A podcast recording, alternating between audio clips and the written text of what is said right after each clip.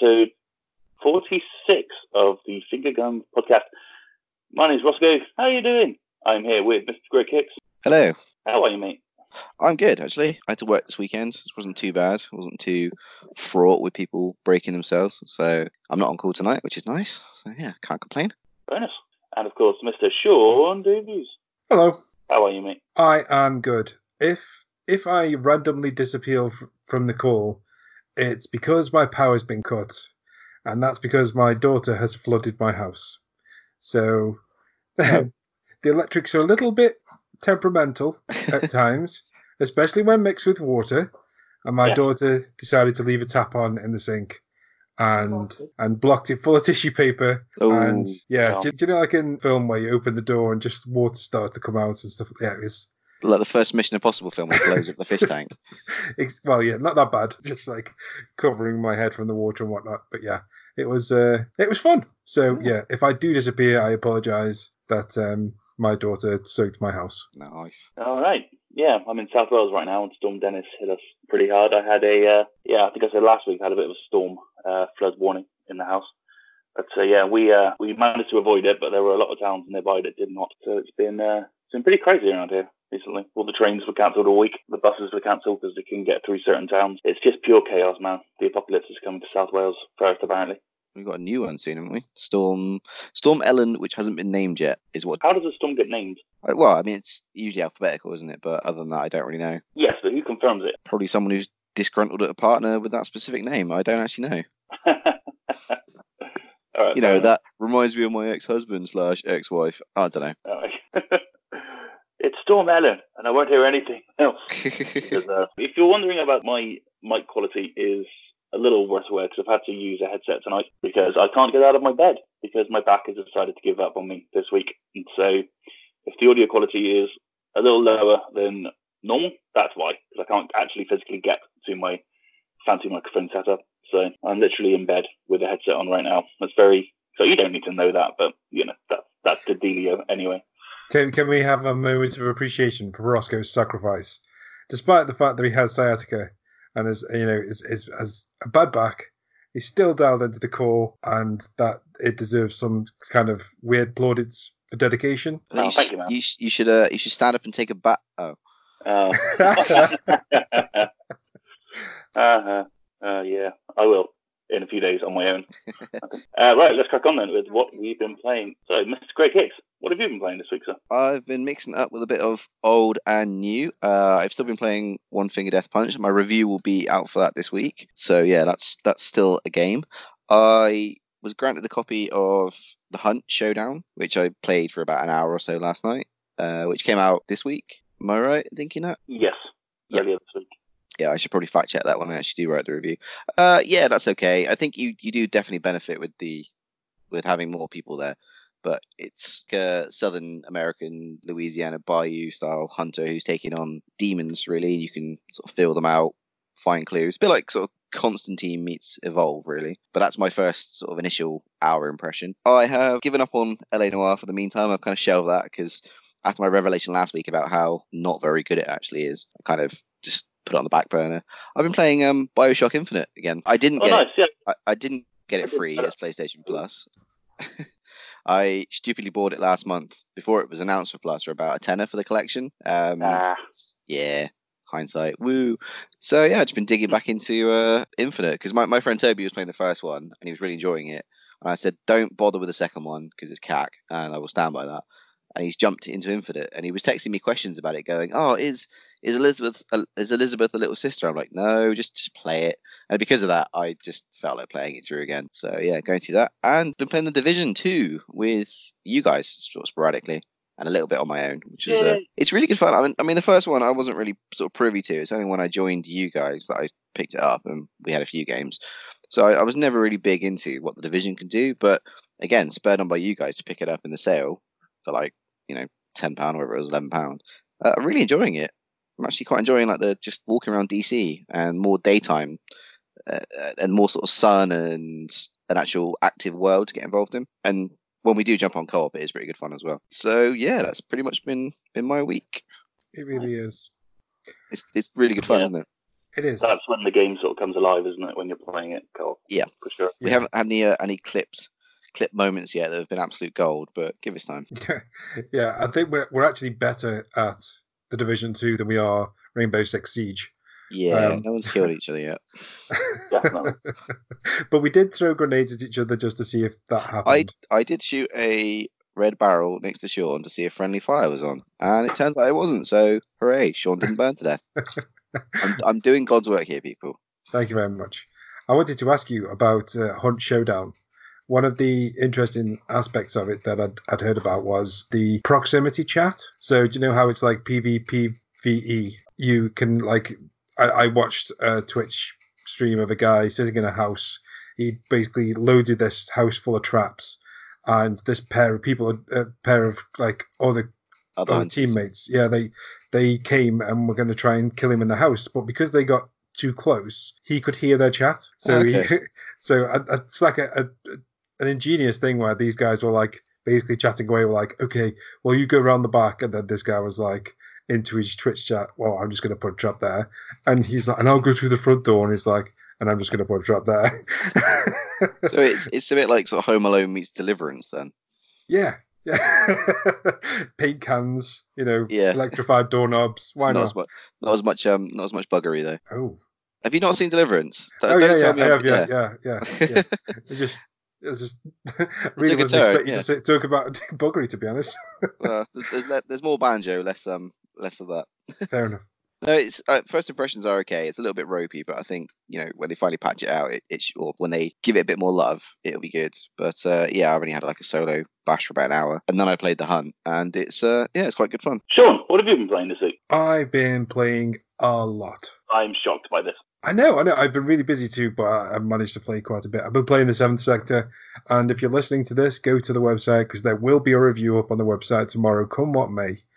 I've also been playing Daggerhood, which costs like three pounds on the PlayStation Store, and it's a 2D platformer that that's basically like Super Meat Boy, but the unique hook is the fact that wherever you fire your dagger, you can then press the same attack button and transport to wherever the dagger is currently. So it's it's got some pretty cool design in there. It ramp gets really difficult really quickly, but thankfully you can get a platinum trophy in it in about an hour. So if that's your jam, then go and get that. My wife and all of my kids also joined me in playing Noir Chronicles: City of Crime, which is one of these hidden object games which Artifex Mundi have like flooded the PlayStation store with them. It's great if you're into those kind of things. And these games are. It was very fun to sit here and just look at like a, a screen and it's saying find X amount of you know mushrooms, find paint pots, and you know everyone crowding around the TV to find it. It was very fun, and it was the least bizarre one of those that I've played in a long time. So like a lot of those those hidden object games, they're like, um, ooh, there's like a magical princess in a magical land, and this one was all about crime and a woman being murdered, and you try and solve it. So not crap. I bought a game for my kids called Claybook. So this came out a couple of months ago on PlayStation 4, on Xbox One, and various other places. It's a game that's made entirely of clay, and I'll be honest with you, the, the kids wanted it because they saw uh, some YouTuber playing it, and it was kind of fun. It looked kind of fun anyway. You, you're basically controlling a block of clay, going over other various blocks of clay, and it's got an amazing engine. So, like, whenever you walk, the terrain, you know, deforms to your pattern, and you can like, if you start off as a ball of clay, you can splat yourself flatter if you fall great heights and stuff like that. The engine is superb. The gameplay, however, is a bit cack. So they, they kind of they, they've made an amazing engine and then just forgot how to use it to make a good game. So part part levels are like eat a bridge. So you you go over and you press a button and then you just like basically dissolve a bridge underneath you, and that's that's the level. And it just it just feels like a massive waste of great tech. But if if you want to play around in something that looks pretty cool and has a really great physics engine, then give Claybook a look. I've been playing Draugen, which came out last week, which I think we spoke about the week before. If you liked The Vanishing of Ethan Carter or Firewatch or any of those games, this this is pretty cool. It's very much in those in that vein. It's set in it's set in a really cool environment. It's it's like a little village in Norway, and there's you get there and there's nothing going on. Nobody's there. No, you, were invited there, and you've gone to go and find your sister along with your assistant Lizzie, and your sister's gone missing, and you, you're searching for clues. But also, while you're searching for clues, you're kind of uncovering what the hell's going on in this village, which, which now appears to be entirely abandoned. And it's it's cool. It's it's not like traditional spooky, but it does build up quite a bit of tension. And the banter between Lizzie and Edward, which is like the main character that you play, is phenomenal. It's like really well written, and I've only played two or three hours of it, and I don't think it's much much longer than like double that. So I think I'm about halfway through, and I'm enjoying the game a lot. But if if any developers are listening to this, please do me a favor. Put a platinum trophy on your video games if you're going to sell them on PlayStation because you wouldn't believe the, the amount of people who've reached out to me and said, Is that game any good? And I've said, Yeah, it's really good. And then they've said, Has it got a platinum trophy? And I go, No, it hasn't. And they go, Okay, I'm not buying it. Which I know is nuts in the year 2020, but yeah, people still like trophies. So yeah, sorry about that. Mm. Oh, I dipped my toe into Fortnite. It's still Fortnite, and Yep. despite despite the new update, and I've been playing the Lego Hobbit with my wife and kids, which is probably the worst Lego game, but still very very good. So it's been a, a chock full week. How about you, Rossko? What have you been playing? I'm guessing Fortnite. years. well, I've been uh, I've been uh, bedbound, so I've been remote playing a lot from downstairs through my laptop, and yeah, I played a lot of season two, chapter two of Fortnite so far. I'm kind of enjoying it. It's I like the uh, the story that's kind of interweaving through it. It's a bit of a different beast in the way they've laid the challenges out. That I play Fortnite primarily for the challenges and to unlock things and to go on there and not just have a hundred player battle royale. Actually have a mission to complete when you go in, and so that's sort of my primary thing with Fortnite. And they've really stepped that up in this season, and um, yeah, it's fun. It is a lot of it is a laugh. I like going to these new locations, jumping into phone booths with the disguise, and going into these secret areas and unlocking things with bound henchmen that you have to pick up and take over to rooms and stuff and doors that you can't unlock without their ID, and just very little things that they've added that are quite fun.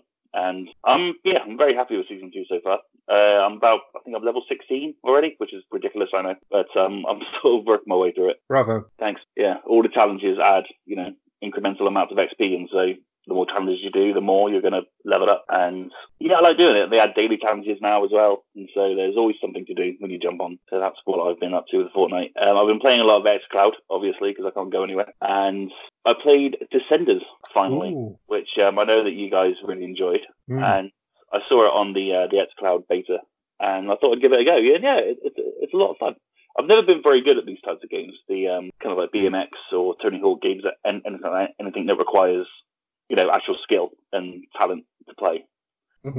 But uh, yeah, Descenders is, is a uh, is a good lab. The tutorial was pretty straightforward, and uh, yeah, I managed to get an hour or so out of it, so that was fun. How did it play on XCloud? Given it's quite a twitchy, twitchy game, isn't it? Did- Is the Mm. responsiveness okay on it? Uh, yeah, it, it's uh, it's not too bad. There's obviously you have to factor in that that millisecond of delay between the controller and whatever server it is that Microsoft is feeding this game through. Yeah, it's fine. It was a little jittery. It's a fast game, so it's a good one to test streaming on. And yeah, there was a couple of judders, nothing major, nothing game breaking. But uh, yeah, it's it's actually not too bad. This this XCloud sounds so much better than the other competitors right now. Yeah, I think it's it's really next level in comparison to say. I mean, PlayStation Now was never really that bad, but for some reason I never found the need to stay signed up. Yeah. And you know the um the collection of games is very good on PS Now, and it was fun to play Alex Kidd and Sonic and stuff. Stuff that doesn't really need massive amounts of internet to to, to play. But xCloud is really on another level, and the fact that I can jump onto my phone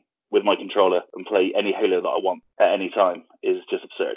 it's it's really ridiculous, and uh, I like the fact that they keep adding to the beta as well. They keep adding games and taking games out, and you know ensuring that there's always a, a different kind of game to play on there, just to stress test, I guess, uh, what kind of games work best through streaming. So yeah, I'm very happy with that. And I found out that I could hook up my Xbox controller to my phone and play games on my phone with my controller. I don't know why I'm so late to the party on this, but I was playing Sonic 2 on my phone yesterday with my controller, and it, it, it's it's just a whole new world, man. It's just amazing. what a life! What a timeline we're in, you know. Did I see right that you can now connect DualShock 4 controllers to play XCloud games? don't know. I, I think I saw somewhere that somebody said I they were playing they were playing an Xbox game on a DualShock 4 via an iPad, or or an iPhone, and I think they, they were like, "What a time to be alive!" But it, I I can't remember if that was just a joke or, but yeah, if that's true, yeah, they're onto something there. They're onto something. Yeah, I know. I know. DualShock is coming. Uh, DualShock Access is definitely coming. I don't know if it's here. Yeah, it might be. I, I might have overlooked it, but yeah, I'm using my Xbox controller for now. Uh, I'll, I'll give it a go. See if it works.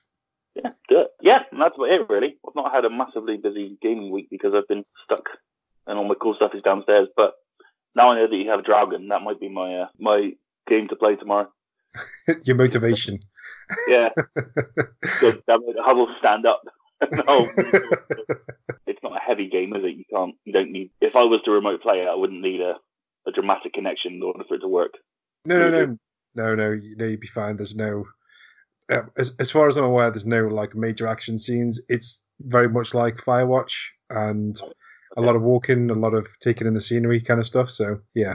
Cool. Uh, all right then. Well, let's move on to the trivia challenge. Ladies and gentlemen, welcome to the most exhilarating, most exciting, most electrifying video game quiz in all the world! Hosting the Finger Guns Trivia Challenge. Lock up your daughters, hold on to your butts, and go absolutely uptown Funkatron for the smoothest cat in the entire podcast cosmos. It's the knowledge himself, Mr. Sean Davies!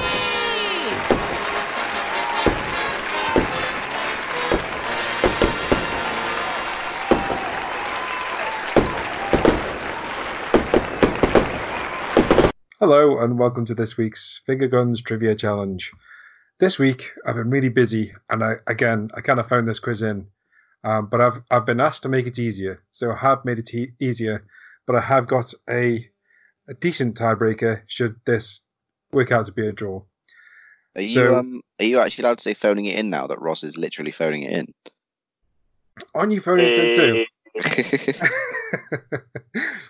Quite literally, yeah.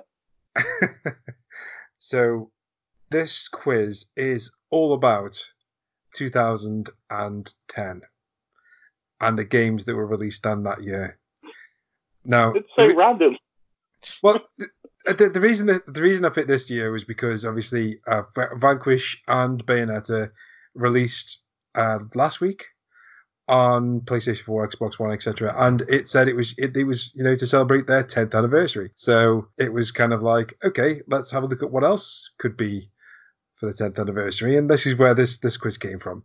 So are you guys ready? Rossko, have you got some kind of dictation device that you can use to take down your answers? I have the Keep Notes app available on Google Pixel. Oh, that's that's same here. That's I use Yeah. that too. Yeah, I use good, I use good old fashioned text message, and then I can't change my answers when I, when I send them to myself. Yeah, I, I shouldn't worry. You know, um, unfortunately, we've got no no poll this week, so there's going to be no cheating. And Well, we've got Ross here, so Oh, for Um, and uh, you you two are currently drawing to a piece, aren't you? So the the winner of this will then take the lead of this season. This this is tense. Okay, let's kick this off.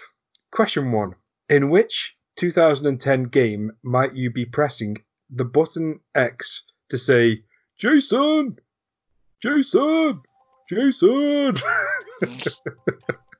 and I would go on and on and on, but I won't.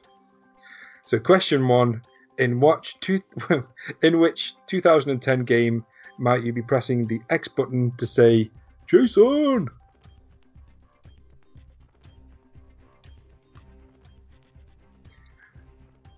Question two: What was the subtitle of the Call of Duty game that was released in 2010? Oh my god. oh my god. um, crap. How far I back mean, does? It could be. I mean, this is what Xbox 360, PS3 era. Yeah, Yes. I've got Yeah. one in mind. It's a pun. Question two What was the subtitle of the Call of Duty game that was released in 2010? Okay. Question three Released in 2010, what was the name of the Sega published espionage action RPG which was developed by Obsidian Entertainment? Ah. And question three Released in 2010, You don't have to put that bit in. I we know, I, I know, I know, I know. what was the name of the Sega published espionage action RPG which was developed by Obsidian Entertainment? Which I did actually play through, and was fucking torturous to play. Ah. Yeah, but you still want a remake, don't you? I'd like it. I, it. Ah, me too. It- Okay. it had a good- it had a good concept. Question four. In which month of 2010 did Microsoft launch the Kinect motion control and a raft of games alongside it? Ah, which is funny because one of those games actually had a raft in it. what was that? That's Uh, true. Yeah. Uh, question four. In which month of 2010 did Microsoft launch the Kinect motion controller and a raft of games alongside it?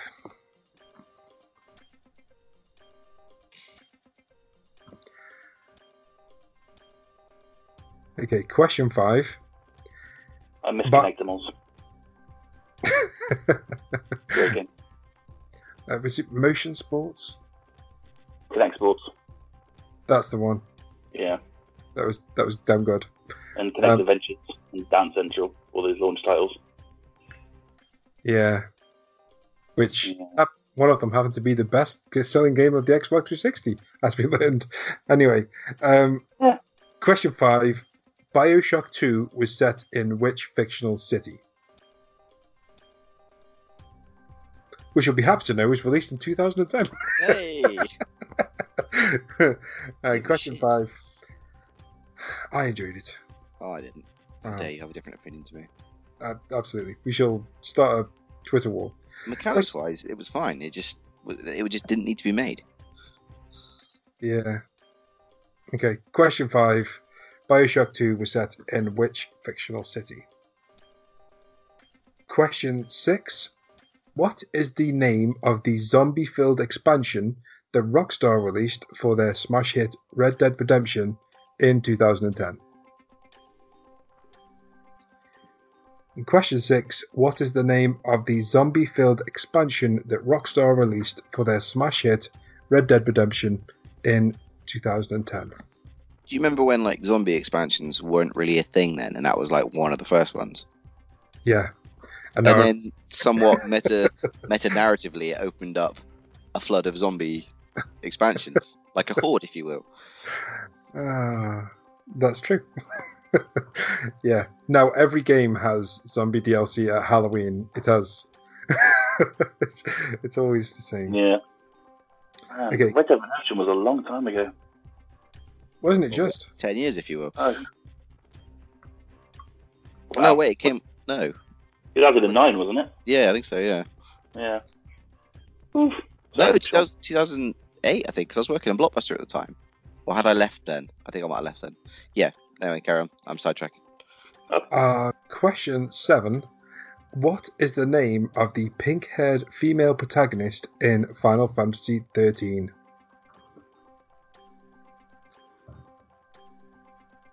Question Uh. seven.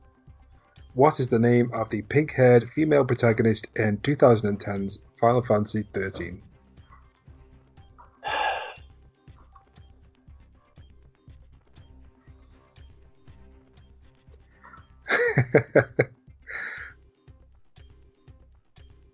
Damn it.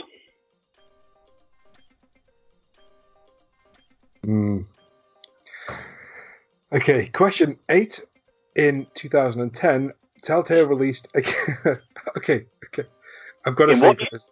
I've got. I've got to say for this question. Okay, I've got to say it. Okay. Okay.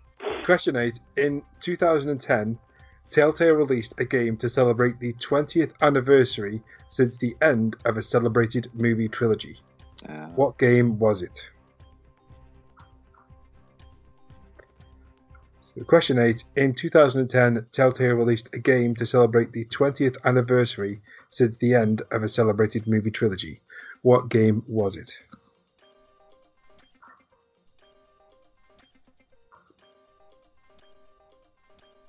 Never got around to finishing it.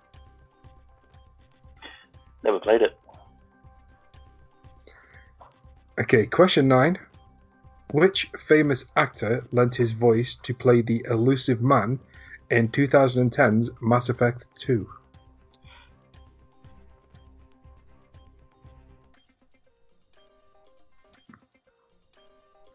Question 9. Which famous actor lent his voice to play the elusive man in 2010's Mass Effect 2? I always get these two confused.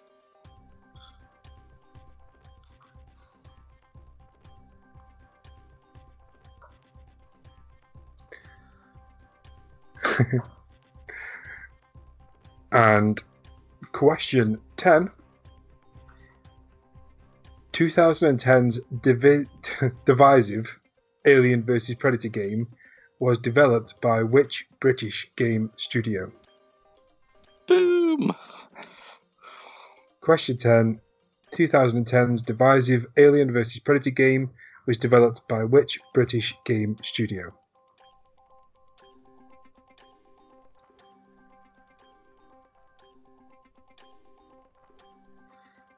Okay. That was all 10 Okay. questions. Thank you, Sean. Uh, it's a pleasure. I, I do feel that was slightly easier than usual.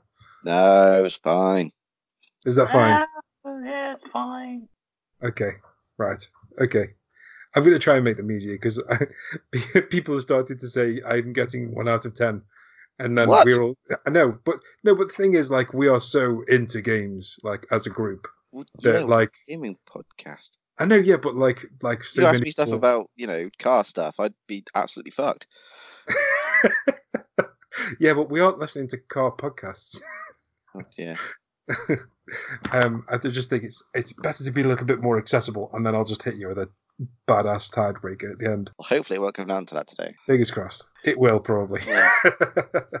okay. Thank you, Sean. Thank you very much. I like that Yes. one. Right, let's crack on with some news. And first up, it's not been a big week for news, but we did find the patent for a new PSVR controller, which we thought was quite cool. There's not an awful lot to go on on this, but we can see that it's very different from the traditional PlayStation Move controllers. And it may lead to something a bit more exciting. And as the uh, the one who enjoys PSVR the most in our group because he's, he's the only one that actually has one.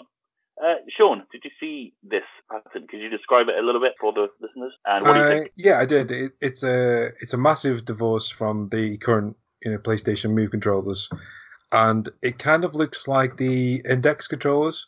I'm sorry if you can hear lots of noise in the background. My rabbit's currently having some kind of fight with its cage.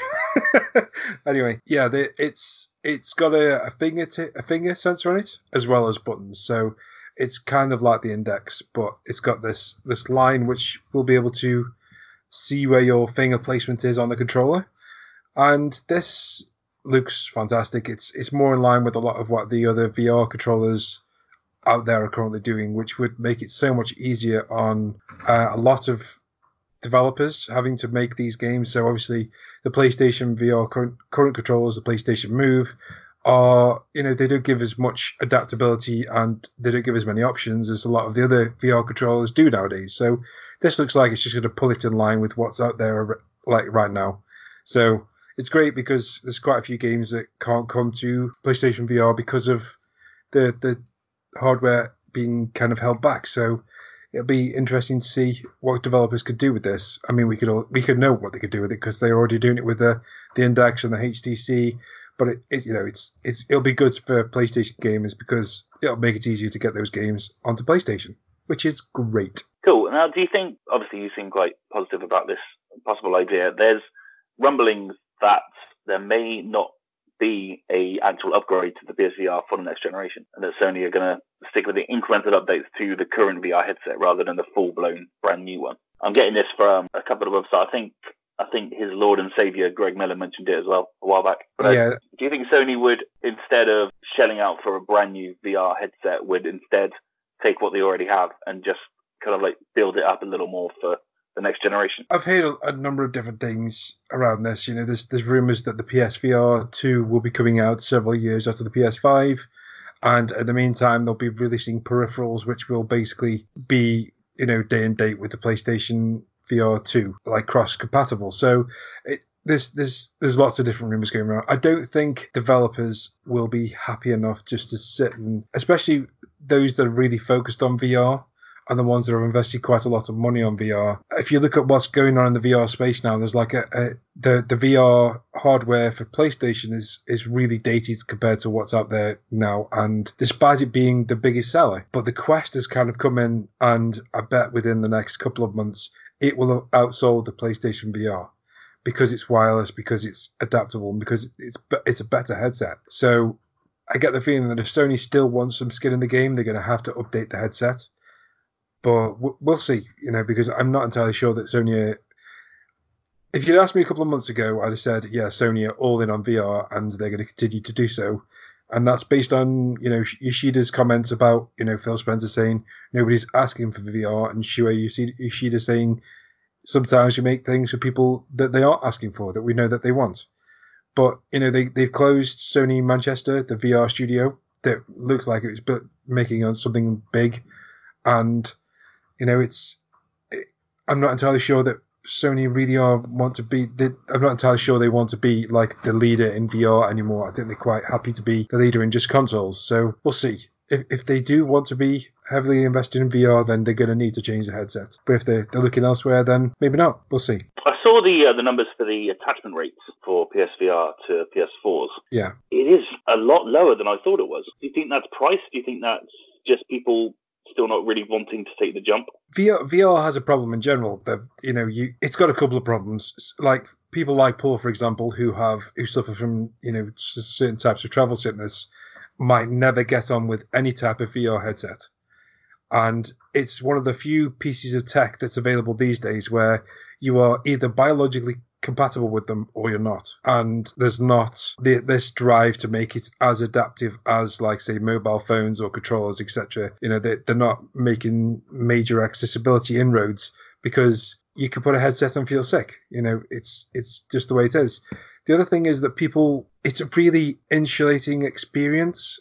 Uh, even when you try it, it's like it's good, but it's one of those things that if you invest in, you kind of have to be really invested in. It's like you can't just dip in and out of VR because of the price. So you either see enough to say, okay, that's for me, I'm definitely going to have it, or you know it's it's not something that you can just dabble in and it's going to struggle you know to attract gamers anyway because until, until you tried it you don't know if if you like it and it doesn't matter what people say about it. It's really hard to describe the fact that you know, yes, it does look like you're in a virtual world. Yes, you you do realize you've still got a headset on, and it's you know not as immersive as you know the adverts are saying it is, but it's still really good, and it's it's difficult to get across that without trying it, and you know a lot of the gamers just aren't willing to give it a chance. It's I kind of hope it explodes because it, it, you know Facebook are really putting their money behind it. Sony put some money behind it. You know, it's it's a, a really great technology that just needs a bit more investment and a bit more. It needs that killer app. And if some of the patterns that I've seen, so one of the, one of the reasons that I don't play my VR as much is because once you're in VR, you are like you're invested in it, and you, like you completely forget the outside world. So if you've got your like your phone in your pocket and it goes off, so many times I've reached into my phone and pulled out my pocket and gone, oh shit, I can't see it because my hand isn't there. I'm looking at Batman's hand with the Batarang, not my own. And um, it's like they've, they've got this pattern which has got cameras on the outside of the headset. And if that becomes a thing where you can basically tap a button on the side of the headset and see the real world around you while you're in VR and then just switch between the two, that would be fantastic because that's the one thing that stops me from basically spending all of my money on VR games.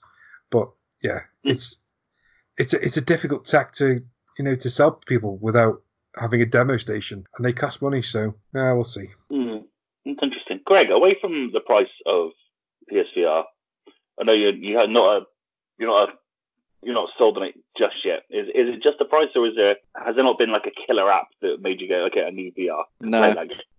Okay.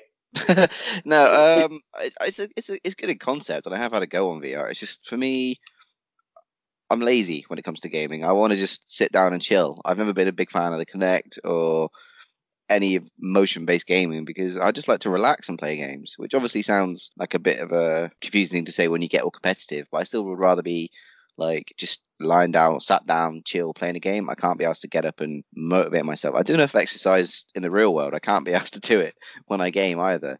So yeah, while there are some good games out there, that like I said the other week, I'd love to play the LA Noire like VR case files. And yes, you don't need to be stood up to play those or any kind of games. I know, like with the Wii, for example, you know, you could once you figured out that you don't have to do the full tennis swing or the full bowling animation, you could sit down and do them. Fine. It's just I don't know. It's just never been for me. I mean, that that might go with the way things. That might be the way things go in the future. That gaming is fully immersive and you've got your Ready Player One style interactive suit on. But for me, I, I'm not going to adapt to it unless I have to. I'm just pretty content just to sit and chill and play stuff. And I'm sure you, you can play VR games in a similar kind of vein. You can sit down and play it. It's just it's not for me. I'm I'm very happy to see what they're doing and it's quite cool to see innovations and when you see those clips of people with those like firing range style VR games that are on like Oculus and other headsets, Vive and all that and people are juggling clips and you know reloading guns and stupid animations and all that kind of stuff. It looks fun. It's just yeah, I'm still not sold on it unless I absolutely have to, or one comes packaged with the co- like the next gen console. Yeah, I'm still not going to adapt to it. Okay, it really is a try before you buy thing, isn't it? You really have to know that you want it in order to invest. Yeah, essentially, it's just like I said, I've tried it and I'm not against it. It's just you know I'll, I'll quite happily stick with sitting on my ass and just casually gaming. I bought a 4K TV last year. I'm going to get the most out of it. Yeah.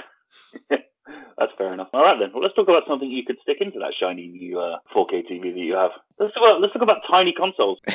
are they are they getting tinier or are we just getting bigger? Well, that is the question, isn't it? Now we've seen over the last couple of years we've had the NES Mini, the SNES Mini, the Mega Drive Mini, which I want so bad, and of course the PlayStation Mini that nobody talks about, like just like it never happened. Yeah.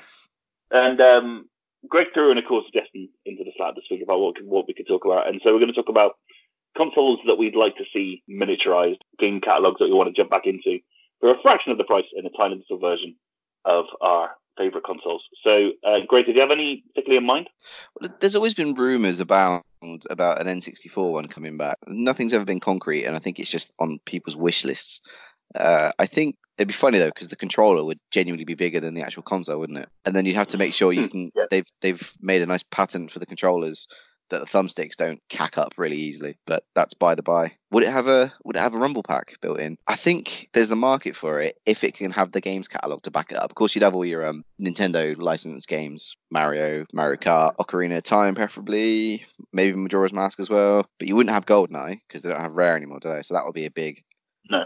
That would be a, a killer app that they're going to lose. You wouldn't have all the the wacky ones like Blast Corps and all that kind of stuff, or Banjo Banjo things like that. Yeah. Yeah. So it it'll be hit and miss on what they put on there really, but I think it's it's what you'd like to see against wish list of games. Because recently I was doing some research and I was looking at what they like people have data mined the ill-fated PlayStation console, the Mini, and what games they had.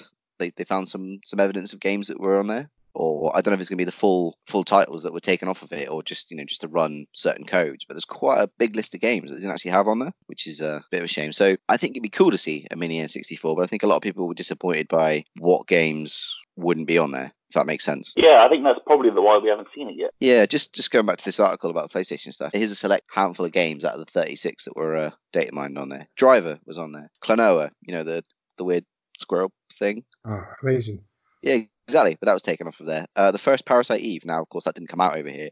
Um, that's the one with what's the face, Ross? What's the mate? What's the title character called? anyway, so that was on there. Uh, Silent Hill was on there. Uh, Suikoden, which is a very obscure Konami RPG that I absolutely love. That was on there. Tony Hawk's 2 was on there. Now I don't know if that again if it's the full versions or it was just trying to run different licenses from different companies, but yeah, they were like Soul Reaver's on there. And how many people have been crying out for like a Soul Reaver remake? You know, Mm. that that would be amazing. Legacy of Kain series has stopped in the last God knows how many years. So it's what we'd like to see in a mini console against what we'd actually get with licenses and stuff like that. Yeah. Mm. So I mean, I, I mean, for me, I'd like to see an NC. I never really had an NC. I had an N64 for a little bit, but there's a catalog of games on that I've played at you know other people's houses, 1080 snowboarding and all that kind of stuff. So it'd be good to see that back. But this is again like a hypothetical wish list of games over what we'd actually get. If if I was to pick a second console, I'd like to see a Dreamcast make a return, but that'll never happen. But I think that's going to be Um, Ross's wish list. Yeah, that's the dream. Yeah. So yeah, it'd be that for, for me. For, for me, out of morbid curiosity, because I'm not. Or no, I was gonna say maybe like a Neo Geo, but they had Neo Geo pockets. They were quite cool. No, I think for me, an N64 would probably do quite well. Yeah, it absolutely would. Yeah, I think yeah because the SNES and the NES Mini came out a year apart, didn't they? And Yes. it's been about a year or so since SNES. Yeah, I really I think, think, so, Nintendo- I think it's a few years since the SNES Mini. I think it's a couple of years now. Yeah, well, I suppose it's 2020 now, isn't it? Yeah, when did they come out? Uh, they came out. Yeah, and I think I think Nintendo have gone well. You know, 50% of people love our games on the N64, but 50% love the rare games on the N64. Hmm. And it it it would be weird to release one without the other. I think it would be a real shame. if you got it. 2017. Sorry, just interject. Oh man, was it that? Yeah. It really was. Yeah. Yeah, I mean, I, Identical would be amazing, but it would just it would be a real shame without Rare's output on there. But um, yeah, I'd love to play uh, Pilotwings again. I really enjoyed that. Pilotwings. Yeah, I remember that. Pilotwings and Ristar and Glover and oh god, what was that game? Wait, what was the second one? Ristar. You said Yeah, Ristar was Sega. was it?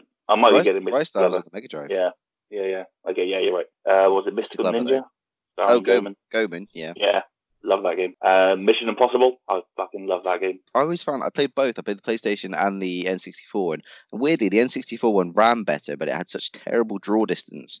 There was more going on in the PlayStation one, but it was clunkier. Yeah, I mean the N64 Jordans were infamously terrible. Yeah, like the South Park game. Oh my god. Would you remember that on the Mission Impossible level, when you you're dropping down to the lasers? It was so much easier to do with a thumb with an actual analog thumbstick than it was to do on a D-pad. No. I remember they probably got away with it on South Park because it was just cold anyway, wasn't it? Yeah, exactly. Well, that's what they that's what they also said for the original Silent Hill, but it actually worked in its favor, which is why the remasters are so bad because they took that out and everyone went, no, that it sort of gives the town its eerie. What, what are you doing? Yeah, exactly. I mean, uh, Lylat Wars would be nice to play again, I guess. Oh yeah, Yeah, I mean, what if? But uh, anyway, Sean, have you got any dreams for a tiny console? No, I. Do you know? I, I didn't really want the SNES one or the NES one, and I thought I'd want the PlayStation one. And when it came out, I didn't want it. And I think the reason I didn't want it was because every time I play a game that I'd liked from back in the day, I realise how much I don't like it anymore. Like when me and Greg played um, GoldenEye at EGX last year, I kind of that's terrible, realised how fucking bad that game was. I mean, it wasn't for its time, but like I like my memories of my games how they are now. And if anything, if if these companies are going to continue to do this, I want them to do what Intellivision are doing with the Amico. Um, because have you seen the the footage from Night Stalkers and from Astro Smash? I'm guessing not. no. What about Earthworm Jim? Is that still coming? Earth, so they're, they're doing another Earthworm Jim. Um, maybe I think, uh, despite Doug TenNapel being a total knobhead, the the gameplay from what they've shown so far, they've taken classic games and basically given them a modern day remake.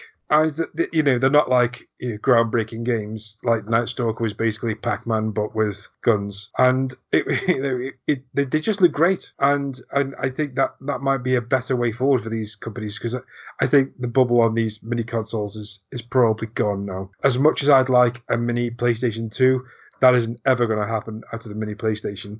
And as much as I'd like a mini Saturn or a mini N64, I just I just can't see it happening with with all the games that you actually want on them. So I'd prefer them to you know take them take a couple of classics and remake them and stick them on a box, you know, or, or sell them on modern day consoles or whatever. Because I think you know it's amazing how dated some of these games are now, and I I don't want to spoil my my dreams of being amazing at, at GoldenEye only for kids I don't know to kick my ass on rezzed show floor. So yeah, Yeah, That's- we did suck. We we showed our age badly on that one. yeah. I'll be honest with you, I completely forgot that, like, despite it having a, a thumbstick, that you had to raise and lower the gun's aim with the yellow direction buttons.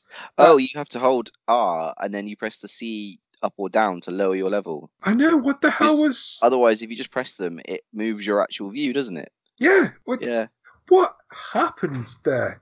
Like, because because C C left and right were for strafing, weren't they? So it was like Yeah. backwards to what we know now in dual dual shot or dual stick shooting. But that was the other way around, wasn't it? Or you could use Yeah. the D-pad to strafe, but then you still had to press unless you had it to R uh, to L as uh, yeah. Just give me a headache. Yeah, it wasn't good. I, I think we've we've got to a point now where I think you know some games could be reasonably easy, you know, remade to make a little bit better than they were back in the day. Doesn't have to be loads better, but you know, you can still chuck the same GoldenEye skins on a Unreal Engine 4 shooter. Go do that. You know, just just don't ruin my childhood any more than they already have done. I mean, I, I could go for a Dreamcast Mini. Greg was right for sure. Go then. I, ChuChu Rocket. yeah, I could go. I mean, I I will still stand by this statement by saying that the Dreamcast probably had one of the best launch windows ever. And if they could throw on. You know, Sonic Adventure has not aged well at all. It's it's gone from hey that was fun to wow this is really bad. But would I play it again? Of course I would. Absolutely. Um, it's on PS now, but it's just not the same. I mean, Sonic Adventure, Crazy Taxi, Power Stone, Space Channel Five, Seaman. That was fun. All these games that I played relentlessly when the Dreamcast came out, and I would go through them again. Quake 3 Arena, if they could throw out Quake 3 Arena, bring that back with, you know, the VM, the virtual memory unit, having a little ChuChu Rocket thing on my VMU. And Oh, yeah. if somehow, you know, again, that was a massive controller. That would be bigger than the console itself. But I don't know. I don't know. And I think Resident Evil Code Veronica had the, the health status on there. I thought that was quite a cool little touch. Yeah, yeah. They did throw in like tiny little games on these things. Yeah. Very, very kind of like the small ones. But yeah, I mean, to replay all these things again would be really cool. Shenmue, obviously. Jet Set Radio, Soul Calibur, Soul Calibur 2. You know, Soul Calibur 2 was just incredible. So yeah, give me a Dreamcast one. House of the Dead, bring that back. Typing of the Dead. Typing of the Dead, yes. Arm with your Uh, Dreamcast and your keyboard in front of you. yeah, that'll be fun on the tiny Dreamcast. Uh, Shadow Man, remember Shadow Man? Yeah. McLean, Yes. With its with its worst PR stunt ever. remind me. Um, Activision offered people money to have headstones changed to having Shadow Man or something similar on it as part of a publicity stunt for the game. Jesus. Yeah, was it, was it Shadow Man? Yeah, it was. Yeah, it was Shadow Man. Yeah, they um asked people to if they could do that. They would pay Man. people people an amount of money to have a. Oh no, it was something stuck onto the headstone, basically, like an advert stuck on the headstone of recently deceased family members. Wow. Yeah, That's probably why we haven't seen Shadow Man again. yeah. You imagine Yeah. that? Like, I know, you, I know your mother's just died, but I'll give you ten grand to stick a whack, you know, whack a, a billboard on her grave. You imagine that putting her in, laying her to rest. Bye, Nana. Here lies Nana Smith. Bye, Shadow Man. Die. Shadow Man, don't yeah, coming soon. I like Nana. Oof. Oh no, that's no. No. no. It wasn't. I wasn't. Ah. oh, Yikes. God. I could. I could have said rising soon, couldn't I? Sorry. And this is Greg's last appearance on the Finger Guns podcast. I hope you enjoyed this, everybody. We're about to get cancelled. well, you did that. Ah, Yeah. I mean, Samba de Amigo, Ready to Rumble, you know, Power Stone 2. I never played Power Stone 2, so I'd love to play that. I don't know if it's readily available, but but to have them all kind of like installed onto one little system would be really nice. But yeah, I can't think of anything else really. The GameCube didn't have a vast collection of one-off games. They had some great games, obviously, like uh, Wind Waker, Resident Evil 4. I don't think there's probably enough to fill a little mini console. No, I mean a lot of those titles are readily available now. You've got Wind Waker on the Wii U. Resident Evil 4 has been ported to just about everything now. Okami, that's not a GameCube title. I'll shut up. Resident Evil remake. You know, there's everything. Mo- well, most things are on that. Apart from no Beautiful Joe, that was on the PS2. So yeah, most most of the titles on GameCube are readily available. Not Pikmin though. Yeah, yeah. I mean, it would be nice to have a little a little cube. Yeah. Have we got any? The GameCube. Yeah, Cube. a little GameCube cube, but maybe not the best library to back it up. No, it didn't do very well the first time. It's not going to do very well the second time. no. Wasn't there? Yeah. Wasn't there a tweet about a Dreamcast about that, saying for everyone that's banging on about a Dreamcast Mini, you motherfuckers never bought one in the first place, Mm. which is why. yeah, it would be a niche uh, a niche sale for Sega. I think. Yeah, I think they were wise to focus on the Mega Drive Mini instead, because the Saturn Mini isn't going to do any numbers. I don't think anyone really wants one. it would be great if Sega really went like both guns into a Dreamcast Mini, and it was the thing that got them out of games entirely. Like the Dreamcast got them out of consoles, and the, the Dreamcast Mini just kills the company. I mean, it would be great, but it would be it'd be symbolic, you know. yeah. Okay. Is there going to be a Wii Mini? Do you think down the line? wouldn't that just be called I a mean- tinkle? The final uh, version of the Wii was a pretty small version of it anyway, wasn't it? That red and black thing. Do you remember that? That had no online function, but could only play the disc. No, what was It that? came out. Yeah, it came out like fifty quid. I'll, I'll find a picture and send it to you. But yeah, it is. Oh, a yeah, very, I see it. Yeah. It's yeah, it's a very piss poor version of the. Uh, How how would you download all your virtual console stuff? well, exactly. You don't have any access to them. It's just pure physical. yeah, I don't know what audience it was going for, but there we go. Did it have like no online connectivity at all? Nope, not at all. Oh. Physical only. Maybe for care homes and just play Wii Sports relentlessly for the rest of their lives. The console lacks component video, S video, RGB SCART, GameCube compatibility, online connectivity, the SD slot, and Wi-Fi support. Only has one USB port. What? Why? Why? Again, it was probably for a much kind of a, a very Yeah. small audience around or the like, console. or like your kid's first console, they can't go online and do any wrong. Yeah, yeah. Well, yeah, cool. That's interesting, chap. Who knows what's coming next? The Mega Drive Mini might be the last one because, uh, like Sean said, I don't see Sony dipping their toe into this ever again. New. Uh, right, we're talking about a couple of crossplay announcements that were revealed this week. Uh, it's been announced that PUBG is now getting crossplay across Xbox One and PS4, and Black Desert, which is that ridiculously massive RPG that took me standing months to review because it was so enormous. Play now play that across consoles, and uh, yeah, it looks like that more and more games are feeding into this. Obviously, so I was just curious. Do you see this now expanding a little more? Do you think that there's still the urge and the need for crossplay games? Uh, Sean? Yeah, I I like crossplay. I got absolutely massacred online for saying so about six months ago, saying that you know Sony need to get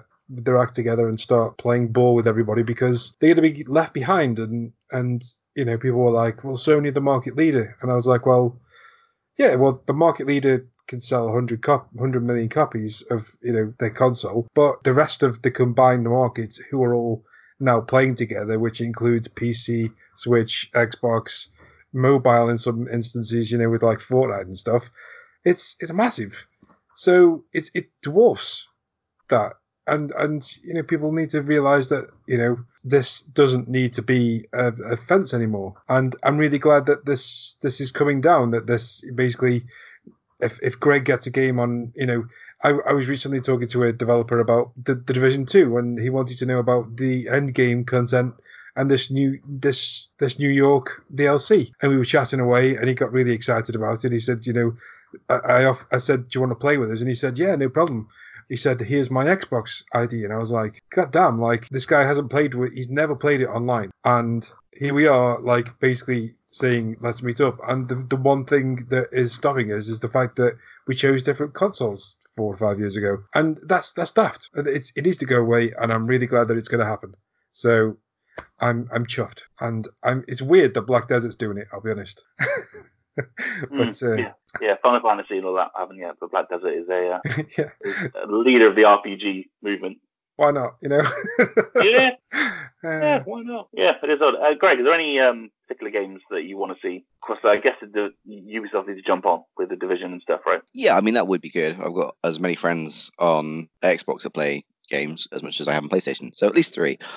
But it's things like uh, Monster World. Sorry, try again. Monster Hunter World. I got really quite far with my mate Toby, and I'm just waiting for like Iceborne to go down. And then I saw that it's on Game Pass. Now, Capcom games have got quite a short shelf life on Game Pass anyway. I went to go and download something, and it gone.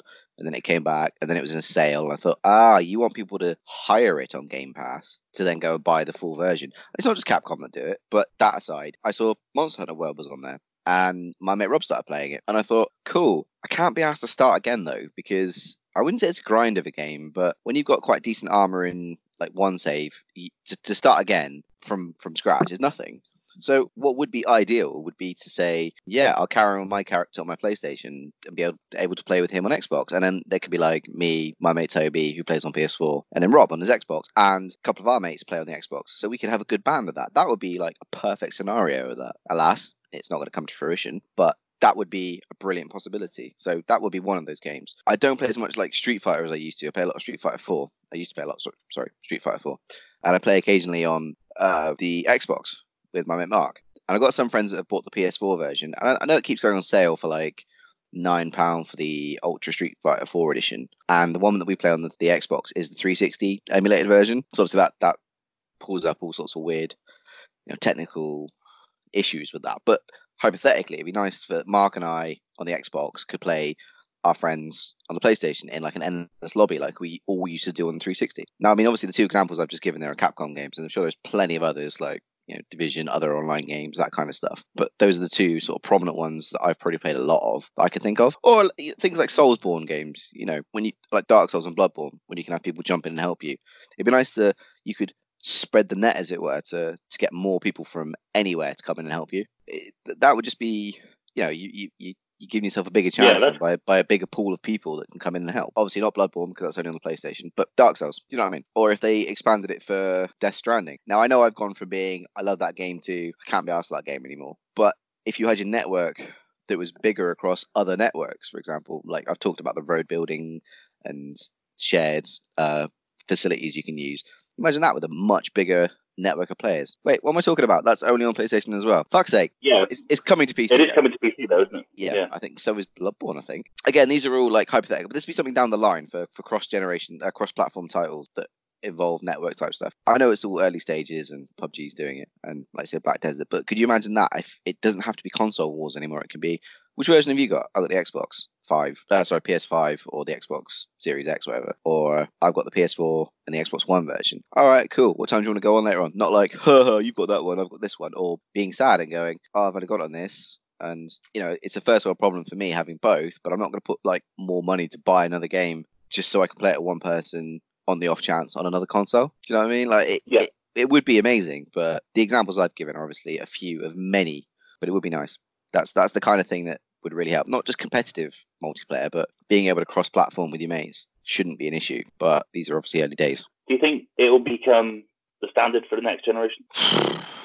I mean, It's like this It'd be generation. nice. like the, uh, the kind of it, it'd be nice, it. but then then there'd be the argument saying why have two consoles? You know, why that, that there obviously is a competition, isn't there, between Sony and Microsoft, and it's a begrudging thing that they're allowing crossplay between the two and PC, but they're still to eliminate the competition in consoles would be you know a loss for either one or both. So there's still going to be that competitive sales element, isn't there? So may, maybe in time it won't matter, but for now it's still a big you know Sega, Nintendo, Sony, Microsoft thing. It's always going to be that two warring consoles, isn't it? And then PC players. Yeah, it was quite. I mean, it's been standard in. Um, I know you don't like talking about it, but it's been standard in Fortnite for a while. Yeah, I know.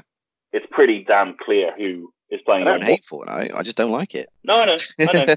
Use that as, as an example. When you're running around, when you see the speed of how people are building, Yeah. you can just immediately go, "Oh, fuck, that's a PC player."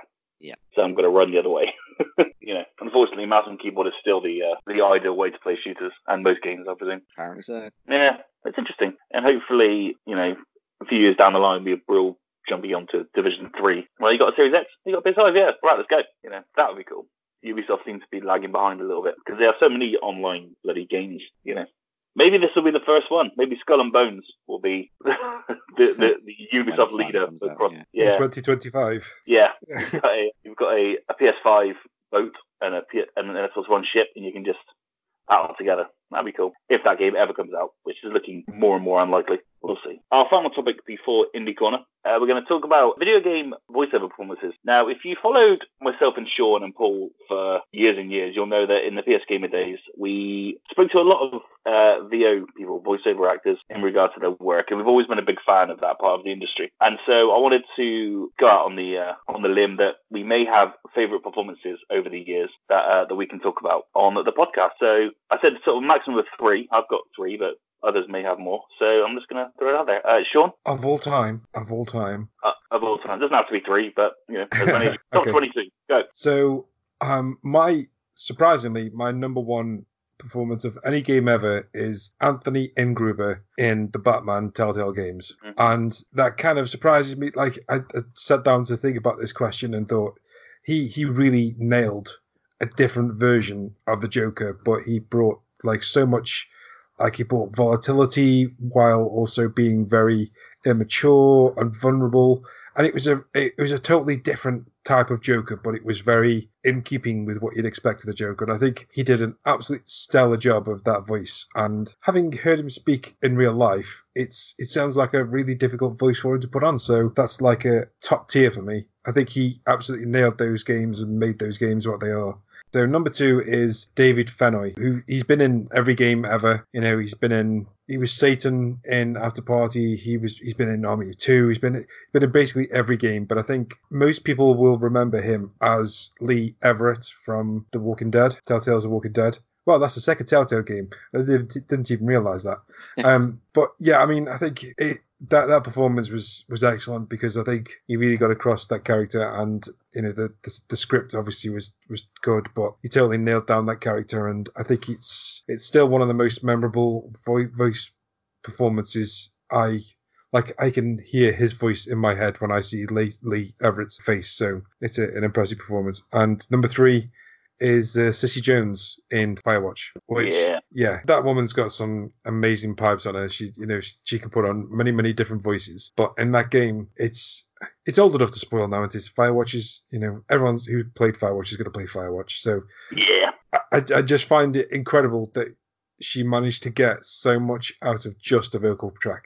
Like most perform performances, vocal performances come with some kind of visualization for you to imagine, whereas she did so much without any of that. It was just a voice on the other end of a radio and absolutely nailed it down. And yeah, that was it. It was it should have won a lot of awards. And I know it won some, but it should have won more. Let's just say that. That It won the BAFTA. yeah, we should have more, won more BAFTAs. Should have won the next year and the ye- year after that. like enough. when when the guy from God of War won for doing you know Baldur was it? Um. Yeah, they they should have just called Cissy Jones back up. And Cissy Jones for Firewatch.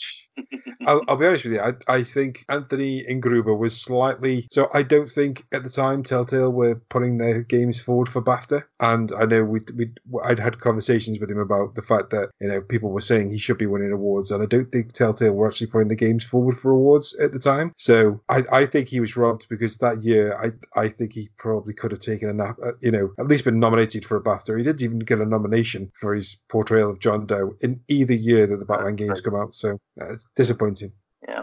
All right, cool. Nice list. Uh, Greg? Coming in, uh, no surprise to anyone, at number one has got to be David Hayter for his many portrayals of different snakes in Metal Gear Solid. But for me, I think it'll probably be the first Metal Gear Solid, as in the 1998 version, because it was before they did like Twin Snakes remake and recast it all. It was just so stupid, but nothing we'd seen at the time. So I really enjoyed that. It's just always been a pinnacle of just like obviously I love Metal Gear Solid games, so it's just it, it was great and it was cheesy and it was a spy action film.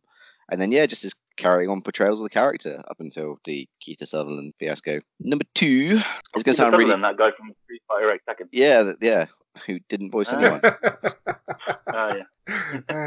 Sorry, go on. That's all right. Uh, number two, bit of a hipster choice, but I really really love the game Enslaved. Did you guys ever play it? oh yeah. Yeah, Amazing. It didn't do it didn't do very well, but it was still one of my favorite games. It was a, like a nice retelling of the whole Odyssey to the West, the old Chinese fable. So, yeah, I really really enjoyed Andy Serkis's portrayal of Monkey in that. Was it Andy Serkis? Yeah, did all the mocap and You kidding? no I- shit, you're not That okay? Yes. because he's got his headband on, and you keep seeing flashes of like Andy Serkis in the real life, like snapshots and stuff like that. And then when you get to spoilers, when you get to the pyramid at the end, it's this guy hooked up and he's feeding everyone with these headbands on, all these slaves, basically old old world photos, and it's just Andy Serkis So someone's obviously found it's not it's not meant to be like a real world meta type thing, but it's basically like him as such trying to feed everyone good intentions because the world's gone to shit. So he did the mocap and the voice for Monkey as well as like the quote unquote bad guy. He's he's Serkis does quite a lot. lot of good games, doesn't he? Like he, he did the Planet of the Apes game and he did uh, Volume. He played the bad guy in Volume. So yeah, good choice. And number three, I couldn't well because it was before all this sort of Screen Actors Guild unionized stuff. I can't actually really be bothered to dig through all the names of the original cast, but the voice cast for the first Resident Evil because it's so bad it's good. I'm not gonna sing. I'm not gonna sing. I'm not gonna single it down. I'm just gonna put the whole bunch because it's awful. You know, right down to the whose footprints. You know, uh, blood. Is this Chris's blood? And it's just like, why would you put your finger in and taste it? And it's just like, oh no, a monster. Or the the, the, the creme de la creme, not the Jill sandwich bit, but the bit where Chris walks into a room, and I swear the room is about five foot wide in diameter. And Rebecca stood there, and he goes, and it's, it's a lit room as well, and it's clearly Rebecca Chambers, and he goes, Rebecca, is that you? And it's like you can see her. I can read DVD cases from five feet away in my room, so you can clearly see that person. it's just so bad. It's good. Or Wesker's like, oh, the ultimate ham sandwich from Wesker at the end, and Chris laughing off and going, "You're despicable." And it's like, oh, it's so bad. It's good. you, the master of unlocking Yeah. or lockpicking. What was it? What was the You, line? the master of the master of unlocking, should take these. Jesus Christ. Yeah. Or no, don't open that door. yeah, I'm gonna need to replay this now. I think. yeah, it's it's it's so bad. It's good. So yeah, that, that's my three. And like I said the third one's a bit of a cheat, but if I just found the random obscure name, um, they'd be like, who?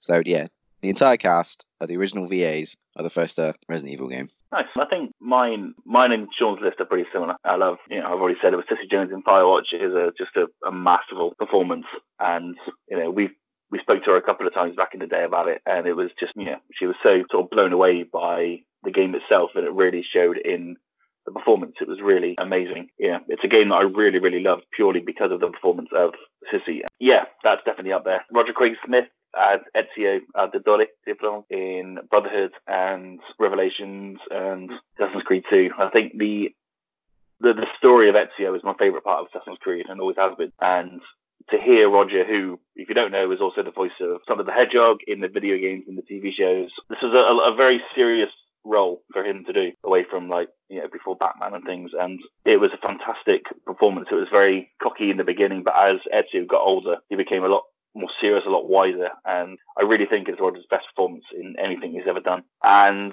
yeah Anthony Ingruber man I mean there's there's no getting around it. That is the best Joker performance I think in a Batman video game, and I'm including Mark Hamill in that because there's nothing. It was such an original take on the Joker, and if you haven't played uh, Telltale's Batman: The Enemy Within, you really, really should.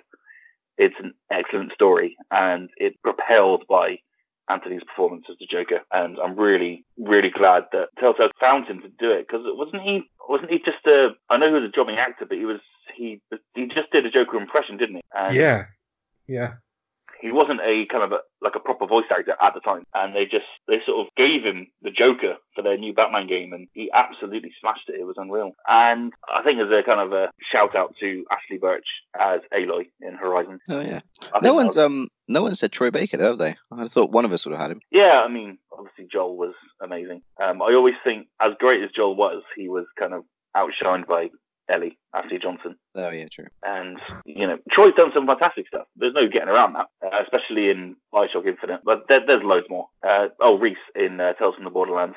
He's fantastic in that. But everyone's fantastic in that. It's a fantastic cast in that game. Uh, Handsome Jack is brilliant, and Ashley Johnson's in that as well as a little ball. Like the the complete polar opposite of uh, Ellie and just pure joy and happiness all the way through. She's, she plays like this little robot that acts as like a puppy and it's, it's just so fun to be around. And so, yeah, those are my choices. Honourable mention to Troy Baker for everything. everything that he's done because he always he always kills it pretty much every time. Okay, let's move on to Short Indie Corner. Get ready for the jingle.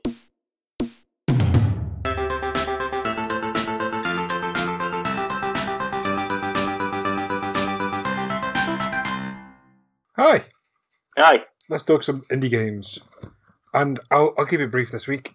And the first one, so a couple of weeks ago, when it was just me and Greg on the cast, we were talking about EA and Activision remasters, and Greg mentioned Jungle Strike. So I thought, oh, yeah. I, I'm sure there must be at least some games doing those kind of games nowadays, and I found one. It's in development right now. It's called Megacopter, and you can follow its development on Twitter by going at Megacopter Game all one word.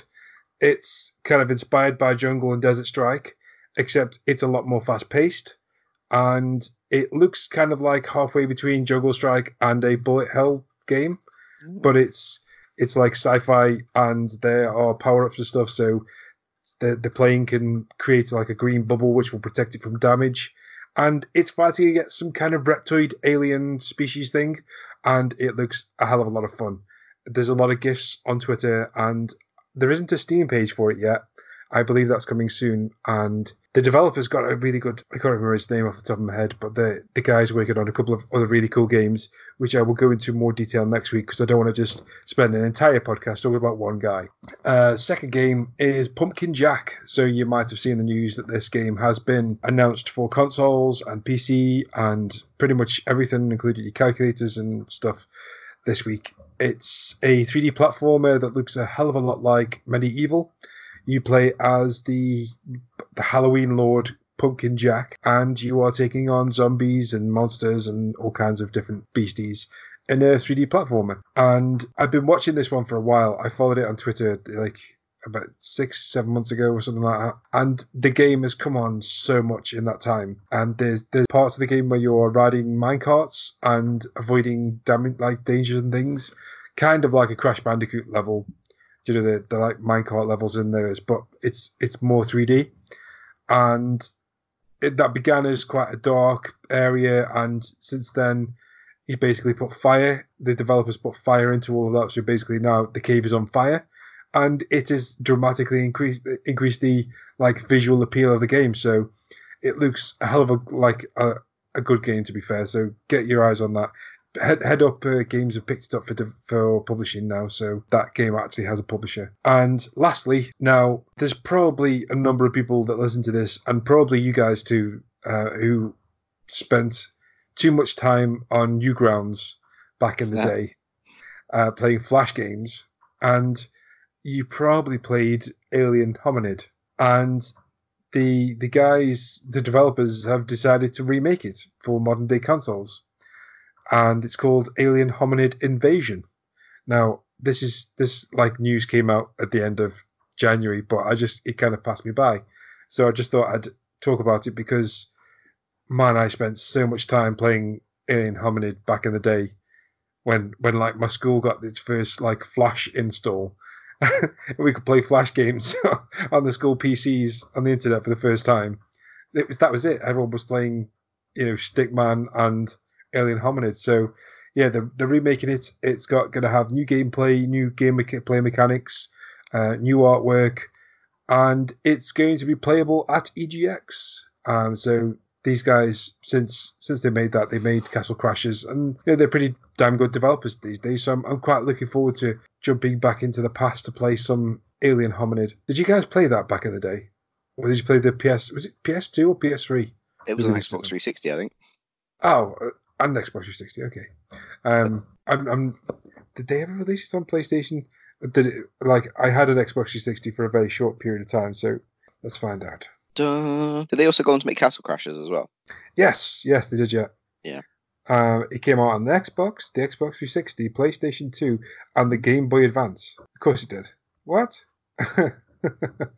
so yeah, that's that's this li- this week's list of indie games from me. I already have three lined up for next week, but if you if you guys have any that you want to talk about now, fire away. Well, I suppose One Finger Death Punch is out this week, but that's early. Oh, is is it out on consoles this week? Yeah, 26 is 26. when my review should be ready for. Cool. I'm looking forward to that. Actually, I, might- I might pick it up on PlayStation, Oh, cool. and we can't we can't crossplay. Oh well. No. There is actual local co-op on it though. So I Is think there? it, I think it'd be what? Oh no, I, I can't finish my next sentence because I'm under embargo. Oh, okay. But it's got local co-op on it. Oh, okay. Is is it really gory? Uh, oh, I can't answer that. It's it's one color of blood, but it's like the, the the comparison I make of it is like those. Go on, fun enough, to talk about Newgrounds. Is the old Xiao Xiao stick fight videos? Yeah. It's like that. So it's it's like one color of blood. Okay. all right. I don't think is it decapitations. Yes, there is. Um, yeah, maybe I don't know. You probably have to like view the trailer first just to vet it. Right. Okay. I cannot wait for my kids to get a bit a little bit older so they can start playing. So like Dark Darksiders Genesis came out, and I'm like, oh yeah, I want to play that. And then I think to myself, but nobody will play with me.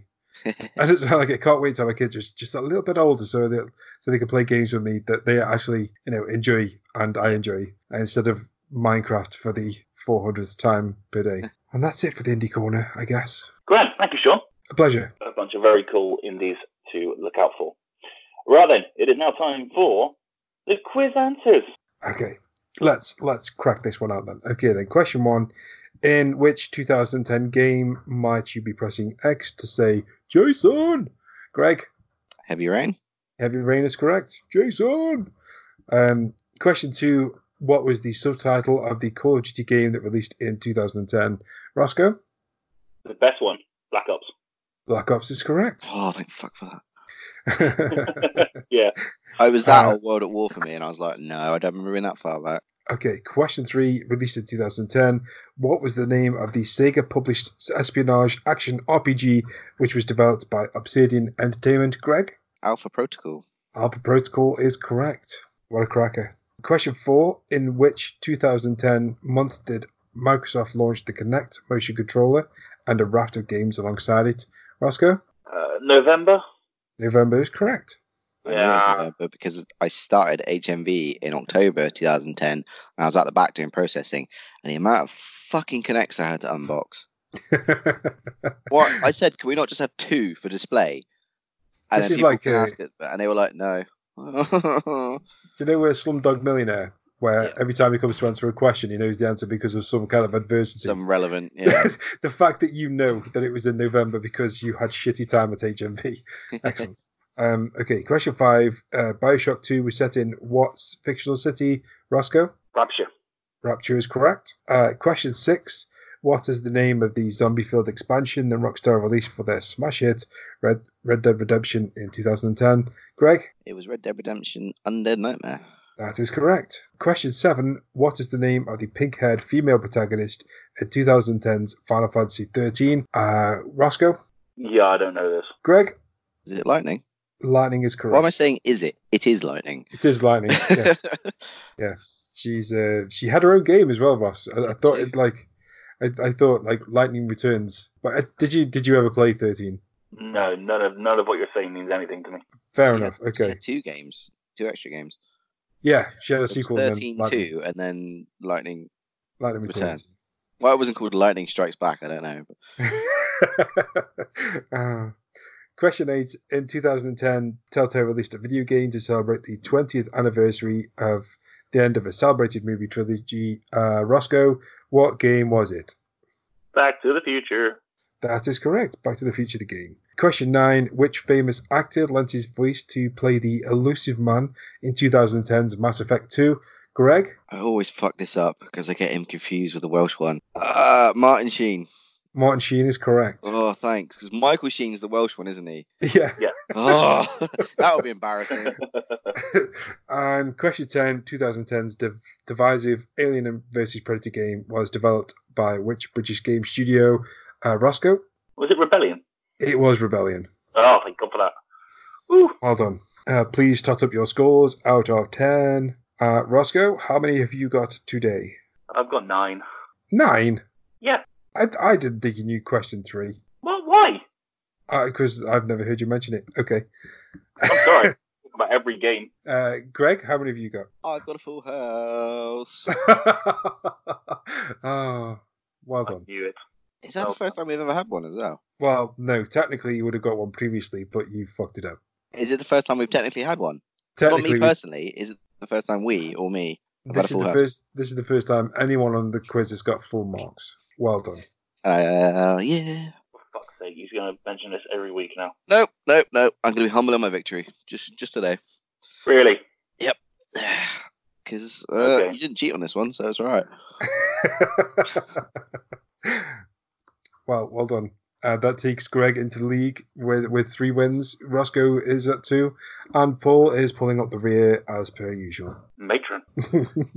Cool. Nice one, Sean. Thank you very much. A pleasure. Congratulations to Greg. Thanks. Bloody Final Fantasy question. I wasn't going to know that, was I? You should know that about me, Sean. Such Greg bias. Yeah, right. Hashtag Greg Wells. Uh, All right, let's move on to uh, releases out this week. We have Wasteland Remastered on February 25th. On February 25th, also, we have, it's quite a day actually, we've got the Mega Man Zero slash ZX Legacy Collection. Samurai Shodown is coming to Switch. House Flipper, that game that Sean was talking about last week, is on PS4 on February 25th. As is Two Point Hospital, finally coming to consoles on PS4, Switch, and Xbox One on the 25th of February. Sayonara Wild Hearts, that amazing game which if you haven't played yet, what the hell are you doing? It's also coming out on February 25th for Xbox One. So Xbox One players will finally get a chance to have a blast on that one.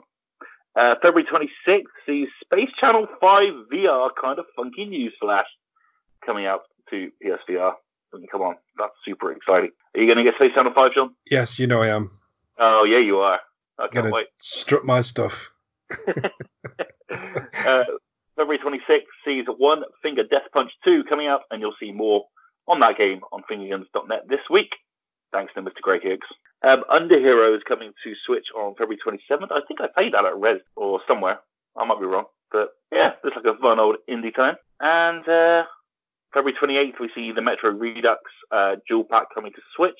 Kingdom Under Fire, The Crusaders is coming to PC on February 28th. And One Punch Man, a hero nobody knows, from Bandai Namco, is coming to Xbox One. If you're into that sort of thing. Oh, and Stab Stab Stab is coming to Xbox One and PS4 on February 28th, which is a cracking little game. You really should play that if you get the chance. And Soul Axiom. I think like that game's been around forever. Am I right in thinking that? Are you Yes. thinking of Axiom Verge or Soul Axiom? What's Soul Axiom? No. I'm, I'm I'm reading the word Soul Axiom. Oh, okay, sorry, my bad. Soul Axiom is a first person exploration game set about you searching and exploring people's ghosts in a digital world. It's by Wales Interactive. It's a pretty cool game. It is um, the sequel to Master Reboot. Ah, okay.